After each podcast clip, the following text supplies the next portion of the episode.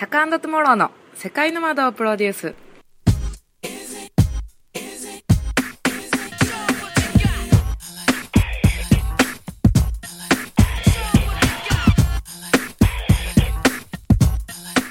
こんにちは、トムロコタシグ智彦です。こんにちは。えー、タカです。思いつかなかった。なんかデイアフタートゥモローことはいなんとかですみたいなはいはい。言いたかったんですけど、あ、トゥモローネバーノーズことタカです。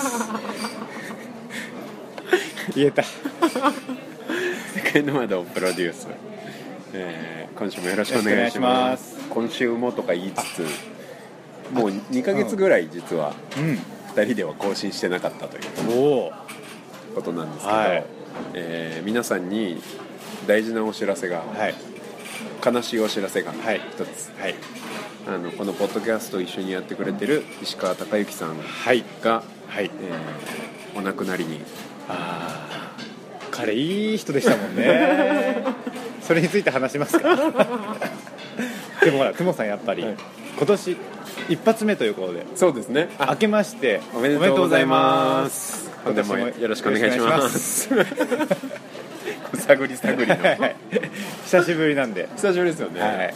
いや僕とタカさんはうん。実は別に久しぶりではなくて、うん。2人で年末も飲んだりとか、うん。はい、僕の結婚式に来ていただいて、えーもうですねあの友達インタビューであれだけ爆笑を取るのはタカさんだけなんいだやいやとんでもないです本当に。ありがとうございますもう。いやいやいや絶対俺ねインタビュー来ないと思ったもん。あそうなんですか、なんですか？なんか危なそうじゃん。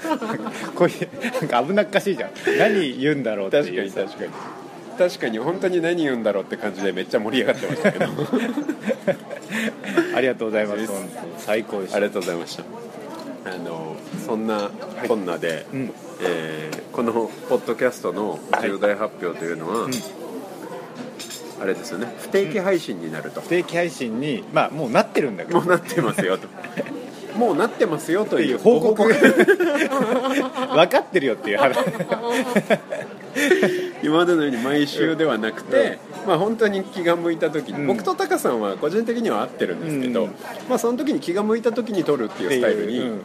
変わります。事後報告ですよね。事後報告ですね。そうだよねって読者さんと共有してる感じだよね、今ね僕たちって付き合ってるのかなみたいな やつですね。たまに会うよねっていう確認。なるほどなるほど、ということで、はい。まあ、そのご報告が終わった。2015年はだから、はい。まあ、いつ更新されるかわからないけど、うん。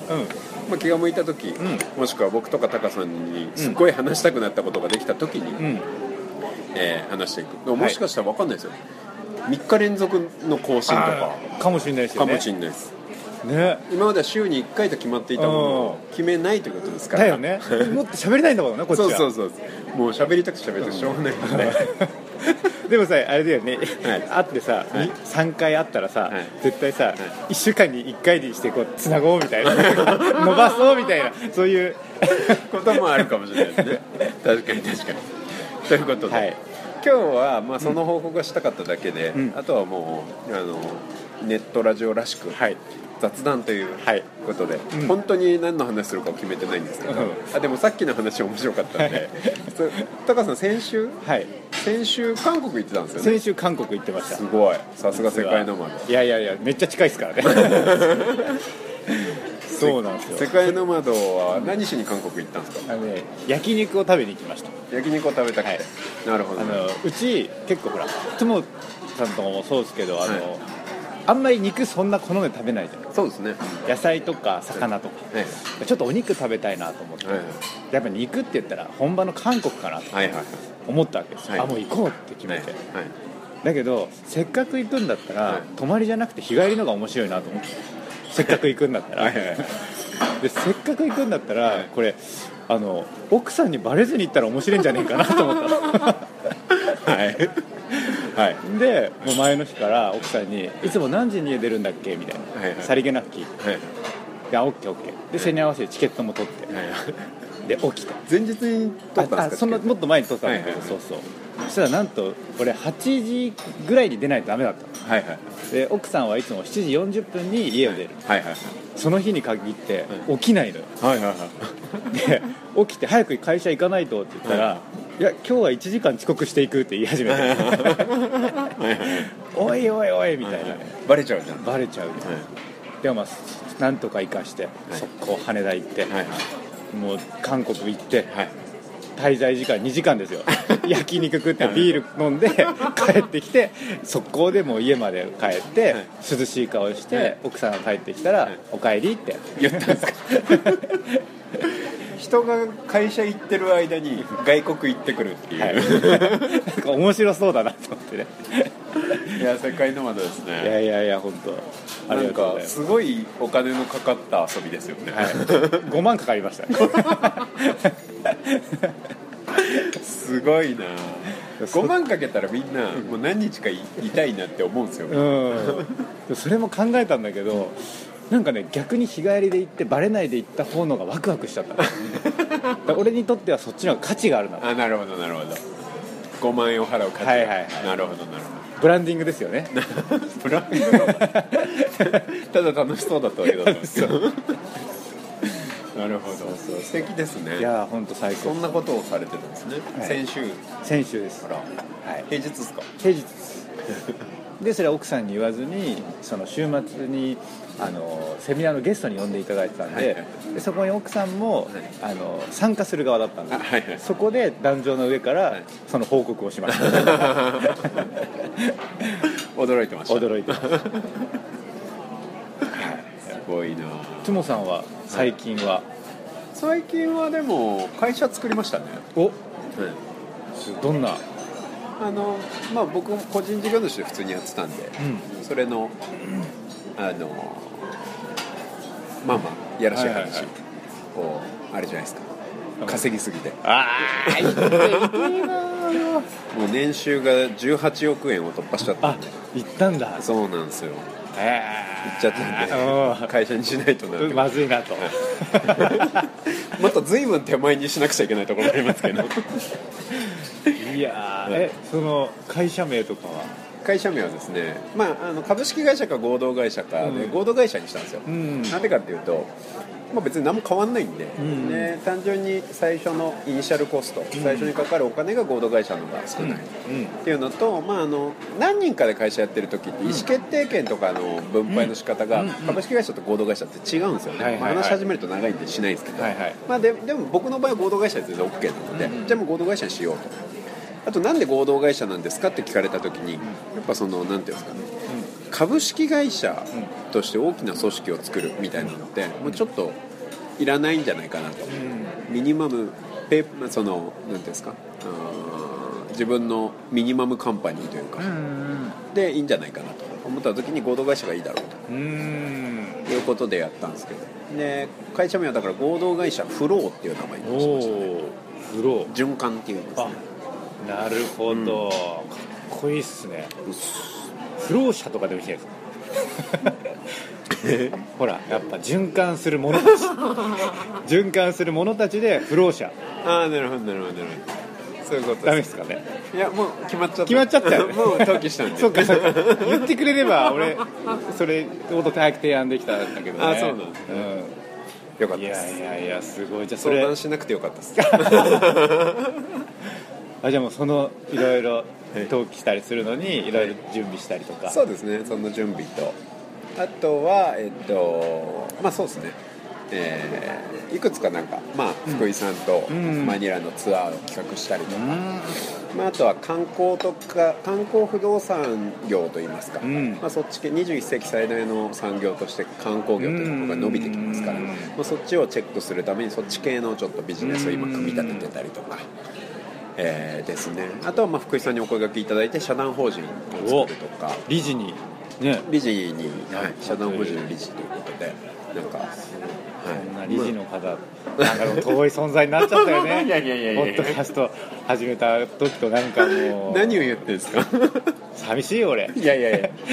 あの内実はですね福井さんに福井さんが社団法人を作りたがっていらっしゃって、まあ、やりたいことはいっぱいあると、うん。そのなんだろうこれからの発展していく国に何かを貢献したいし、日本の文化を発信していきたいと、で社団法人を作りたいと、でトゥモロー理事になってくれないって言っていただいて、で僕まだな何にもしてないんですけどとりあえず印鑑証明ちょうだいって言われて、印鑑証明を渡してきたっていうだけ。で す今んとこは。いやいやいやでもねもうその中でトモさんのだってなんだっけあのマニラだっけ、はい、あのツアー。行った時もなんか向こうでセミナー、うん、ねトモ話すそうですね。ね、はい、向こうで、えっと、発信ですね。なんかこう自分のメッセージとか価値観とかコンセプトみたいなものをどうやって発信していけばいいのかっていうところをテーマに何を発信するべきなのかどう発信するべきなのかっていうのをテーマに話すというのが僕のパートです。めちゃくちゃ気になるじゃないですか。そうっす。かありがとうございます。だってみんなその発信の仕方っていうのがなんとなくじゃない？なんかフェイスブックとかみたいな。はいはいはい。私もやってるみたいな、はいはいはい、え私もなんかそれなりになんか発信してるしみたいな、はいはい、なんかみんなそういう部分はあると思うけど、はい、そうじゃないんだよっていう話。そうですね。やっぱこう正直みんなの橋を見てると、うん、素人仕事だなっていう感じなんですよね。やっぱちゃんとその見せ方っていうのがあって、うん、なんかかっこつけろとかいうことではなくて、うん、そのなんだろうコツとかポイントがあってちゃんとそこを押さえないと、自分は書いてるつもりなのに全然伝わってないっていう文章がいっぱい今フェイスブック上にあるので、まあ、それをやっぱちゃんと自分が考えてることとか思いみたいなものを持ってるんだとしたらそれをちゃんと伝えられる形で発信しないといけないんですけど、まあ、そこがやっぱりちょっとみんな苦手なので。その辺りを中心に、うん、伝わるってどういうことなのかとか、なぜあなたの、えー発信してるものに人が集まってこないのかというと、うん、自分が書いてるつもりで書けてないこと、うん、伝わってると思ってて伝わってないことがいっぱいあるので、うん、まあ、それをこう中心に話す。という感じです。確かになんかフェイスブック俺ほとんど見ないんだけど、あのたまにちょろっとあのほら数字が増えてきてるねアプリに。はいはいはい、だそれを消すためにパッてたまに開くんだけど、はい。はい、こうでたまにいろんな人の見ると、はい、みんな似たような文章も多いしそうですねみんな何かにこう比べてみんなんか同じような文章ばっかりなってるってのはすごく思う、はい、そこを、じゃあ一歩でも二歩でも、そこから出て、ね、自分をどう発信していくかではそこ、マイラツアーに行くと分かると、そうですね。なるほど。いやその触りの部分だけでもちょっと聞きたいですけど、ね、いやいやいやまあ今言ったような感じですよ、まあ、なるほどなるほど。それが最近の僕の近況ですね。はあ。2015年は。さっきもね。そんな真面目な感じじゃなくていい。雑談って言ってたんでいやいやいいですけど。あもう全然。いや僕ほら聞きたいこといっぱいあるんで。いやいやいやなんどういう立ち位置を取り始めたんですかそれ。いやいつもこうですよ僕いやいやいやいやでもねなぜかねそうそう。あのいつもと会うじゃない、はい、なんかね聞きたいこといっぱいあるの。へえ本当に。はい。聞いてくださいなんかお役に立てるなら。そうそうそう、はい、そうなんですよ。はい。つもどういうことを考えてどういうことを大切にしてとか。ああありがとうございます。勉強にすごいなるもん。ありがとうございます。そうなんですよ。嬉しいですそそんな感じの。まあまあまああのはい。はい。そうですね。最近のタカさんのトピックは韓国ですか？最近の時にややったことみたいな、はい、ってきた。なんかワクワクしちゃったぜっていう、はいはい。まあ、あとそのちょっと前になるとだいぶ前になっちゃうけど、はい、アメリカ行ってきて。とかはいはいはいはい、うん、でもやっぱラスベガス行ってきたんだけど、はい、2回目だったんだけど、はい、1回目行ったのが8年前とか9年前はいはいはい、で久しぶりに行ったんだけどなんか全然なんか俺の中では違った。へえ街が変わってたんですか？それとも自分が変わってたんですか？どっちか分かんないんだけど、うん、前行った時より元気がないなと思った、うん。まあ、実際リアルにね、はい、ラスベガスって世界一のカジノとか言われたけど、今もうマカオマカオが抜きましたね、はい、やっぱアジアとか行った時アジア元気あるもんね。それはリアルになんかあれっていう。こんなんだっけっていう。のはすごい感じたし。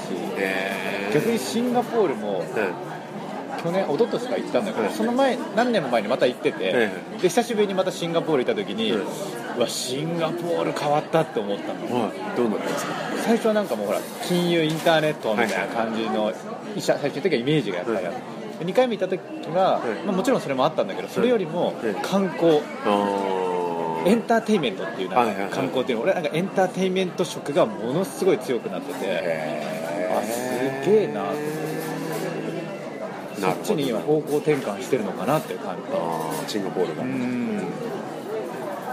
まあ、観光呼び込めてますよね。チャンギ空港めちゃめちゃ力入れてますもんね世界のハブ空港になろうとして、ね。うん、港もすごいもんね。そうですね。マリーナベイサンズの裏側から見たあの船の量、ね、なんじゃこりゃみたいな。ね。えいやすごいなと思って、うん。なるほどねでそこからまたグランドキャニオンとか、はいはい、そういう俺結構自然アウトドア好きだから、はい、そういうとこ行ってきたんだけど、はい、なんか面白かった。その自然が作るものと、またラスベガス言ってもまあすごいじゃん。人が作ったものと、その両方が短期間で見れて。言ってもラスベガスもやっぱりすごかった。遠く離れてすごいなと思った車で5時間ぐらいかけて、ほらグランドキャニオンとか行くじゃない、で帰ってきても1泊して帰ってきて夜だったんだけども、遠くの遠くから、もう光ってるのよ空が。へえラスベガスだへえそっか、僕も1回行ったことあるんですよ。5年ぐらい前に。今行ったら違うでしょうねやっぱ。り当時すげえなと思いましたけどあれすごくないですか？ね噴水。すごい。噴水本当すごいですよね。すごい。ベラジオの。あれはぜひ一度は、ね、うん、見たらいいよ感じですけどね。ですよね。そうか。じゃあマカオの方が今元気なんですかね？単純純粋に。アジア自体がもうなんかすごい、ね、じゃあタカさん的に感じたのはやっぱアジアの勢いみたいなのを感じたってことですか、うん、すごいなと思うアメリカ行ってアジアの勢いを感じたと。でも2035年には世界の GDP の6割はアジアが占めるだろうと言われてるんですよ、だから今のうちに僕だから今年はアジアでその水が合う都市を見つけたいなと思って、はいはいはい、もうここ住んでもいいなって思えるような都市、うん、日本でだって東京と大阪と沖縄と札幌じゃ全然違うじゃないですか全然違う。それと一緒だと思うんで、うん、まあ、国別もいっぱい行きたいなって思いはあるんですけどそれ以上にやっぱ都市をちょっと丁寧に回れたらいいなと思ってますね、やっぱ将来的にはそういう自分の第二の国みたいのをちょっと見つけたいみたいな、そうですね。もう一個その、まあ、日本っていう国を捨てる気はないですけど、うん、まあ、やっぱりそのもう一個軸足を置けるような、うんうん、国。要は勢いがある。もう経済的にほっといても勢いがあるっていう国にもちょっと一個拠点を持っておきたいなという気持ちがあるので。あとはやっぱバルセロナいいなと思ってますね。日本とアジアのどっかと、まあ、バルセロナとかに拠点があったりすると面白いのかなと、うんうんうんバルセロナはもうバカンスに近いですけどね。ゆっくりする場所。で、えっとそのアジアの方は結構こう何ていうんですか経済的にもいろいろワクワクさせてくれる場所みたいな。いるだけでねもうその活気もあるし、はい、出てくるよねいろいろね。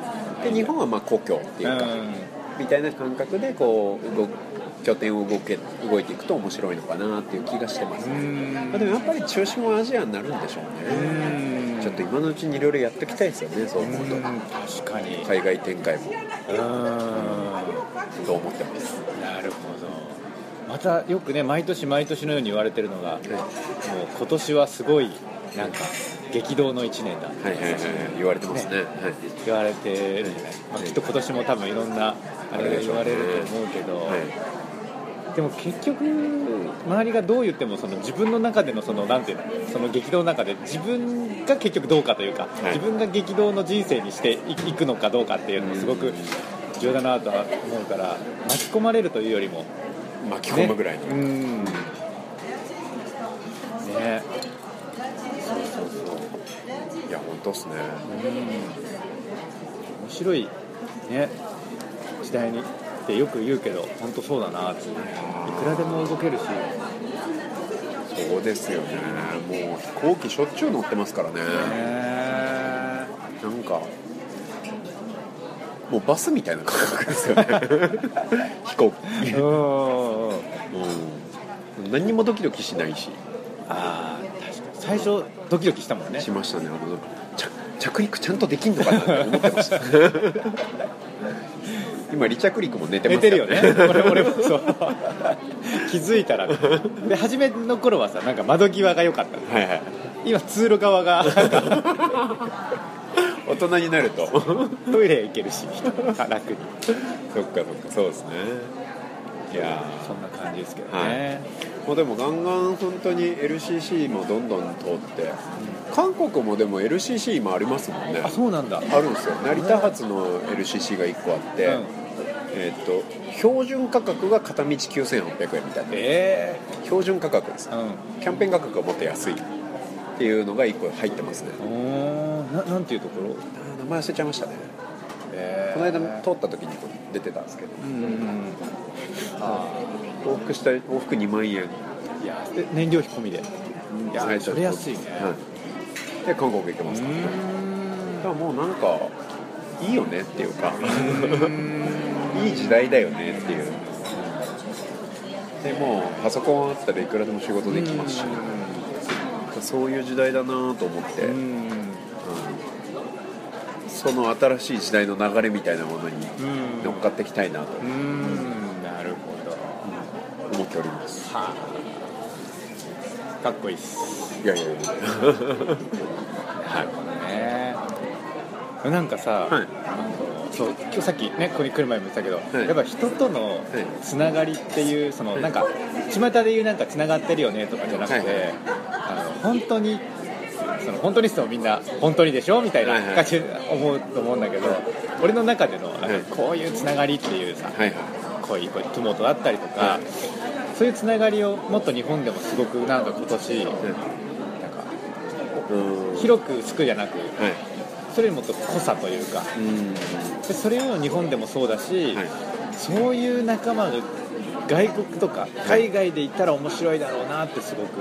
やっぱり日本にしかまだ俺はそういう仲間がいないから、はいね、海外行ってもなんか「うっす」っていう仲間いるじゃない。ですか「あ久しぶりっす」みたいな、はいはいはい、じゃなく、この熱で話せる仲間が海外でっていうのはすごく思う。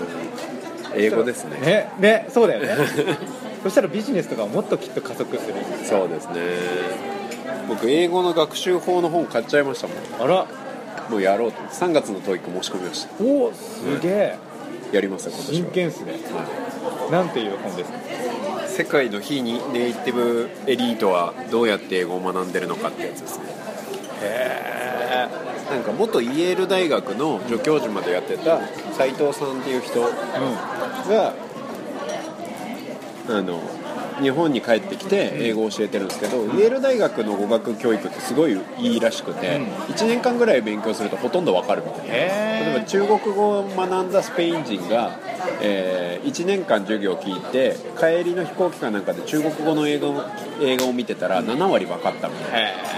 っていうぐらいかなりあのいい教育してるらしいんですけど、うん、その方法をどういうふうにやってるのかっていうのが、まあ、載せてて日本の英語教育がうまくいかない理由と、えー、どういうふうにしたら覚えられるのかみたいなのを、まあ、こう教えてる本なんですけど。なんか読みやすそうだね。そうですね。字も大きいし。そうですねこれ自体は別に英語が勉強する英語英語の勉強法の本だから英語自体を勉強する本じゃないんですけどちょっとこれで最初に当たりをつけてからあ。ちょっと始めようかなと思って。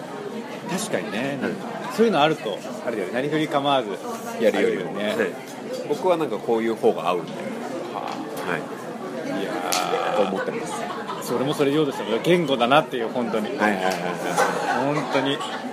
そうっすよね、うん、英語っすか、うん、まずは。そうですよね。海外行ってなんかその道聞くとかさ、はい、日常でとかノリとか、はい、ふざけたりとか、そういうのはできるけど、はいはい。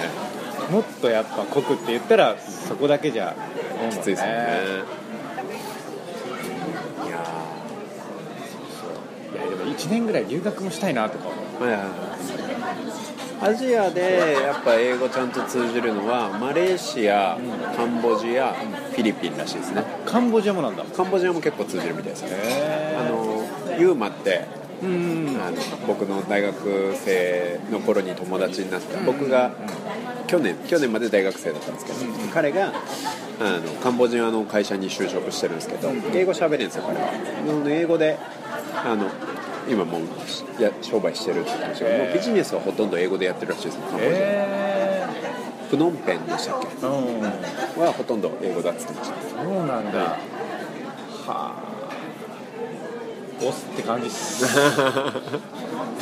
あとはクアラルンプールもほほとんど英語通じるしあのそこまで訛りがひどくないと。うんシンガポールはやっぱシングリッシュって言われてるぐらいでやっぱ結構訛りきついらしい。あそのシンガポールでしか通じない言い回しとかも発音とかも多いみたいですね。でフィリピンはまあ綺麗だっていうとうんフィリピンはもう島が多すぎるんでうん島ごとに土着の言葉があるんでうん。公用語が英語だってう。いう英語喋れない子はいないってぐらい英語普通に喋る。うん。僕らも英語覚えたいですよね。そう思うとその辺がいいのかな。タイは一応通じないことはないけどやっぱり全然通じないそそういう国に比べるとみたいなんでタイラオスとかそんなもんらしいですか。そう思うとちょっと攻めるのはその3つの国の都市を細かく回って良さそうなところに拠点を置くことを考えるのがいいのかなとちょっと思ってます。もう何年後とかある？いやーでも今年中にその都市は見つけたいですね、うん。だからゆっくりやっぱりちょっと3日4日ぐらいはゆっくりいる、うん。あのゆっくりする形で各都市を回っていくっていう。うん。いつもこう1個の国をもう45日行ったらまあ次行ってってやっちゃうんで。そうじゃなくてもう1カ国に2週間とかいて34日ずつこう3個4個都市を回るみたいな旅の仕方をちょっとするのがいいかなと思ってます。あーあーいいっすよね。それ見つけたら楽しいもんね絶対。なるほど。すごいですね本当今年も。トモさんに注目ですよ。いやいやいやいや。タカさんは海外住むとかは？うんやっぱちょっとねそのロングス、ずっとそこにかは分かんないけど、うん移住生活とかロングステイはしたいなと、ニュージーランドがやっぱいいなっていうのがずっとあって、ただまだちょっと分からないけど、うん。まあ、ちょっと今年あたりからあのバイクでちょっと地球を回りたいなっていうのが。へでちで一人でず誰か誘おうと思ってるんだけど一緒に行ってくれるやつなんていないじゃない。そんなアホなあるはい。だからモンゴル編はお前なみたいな。はいはいはい。迷子カザフスタン編はお前一緒に行こう。はいはい。でヨーロッパは俺別に回れる子だからあれで。で南米はお前みたいなはい。っていで合流で。でずーっと回るんじゃなくて、行ってもうとりあえず一回日本帰ってきて、バイクどうするんですか向こうで借りるんですか？借りるか買うか。で買ったら途中でもう売っちゃえば。へえまあありかなバイクは原付でっていう意味ですか？なんかあのねロードバイクみたいな、へななんていうんですか元オフロード。的はい覚えてな、はいああいうのとかいいな。へ最近計画して。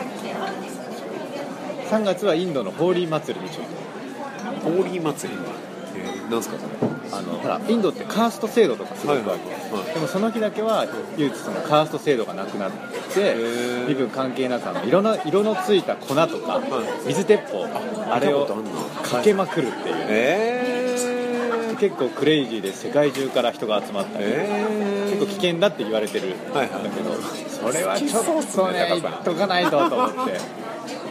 なるほどそうなんですええいいっすねぜひぜひ。はい。そんな感じですね。近況は。まあそんな感じで、うん。じゃあ2015年も皆さん、はい。よろしくお願いします。よろしくお願いします。世界の窓プロデュースでした。はい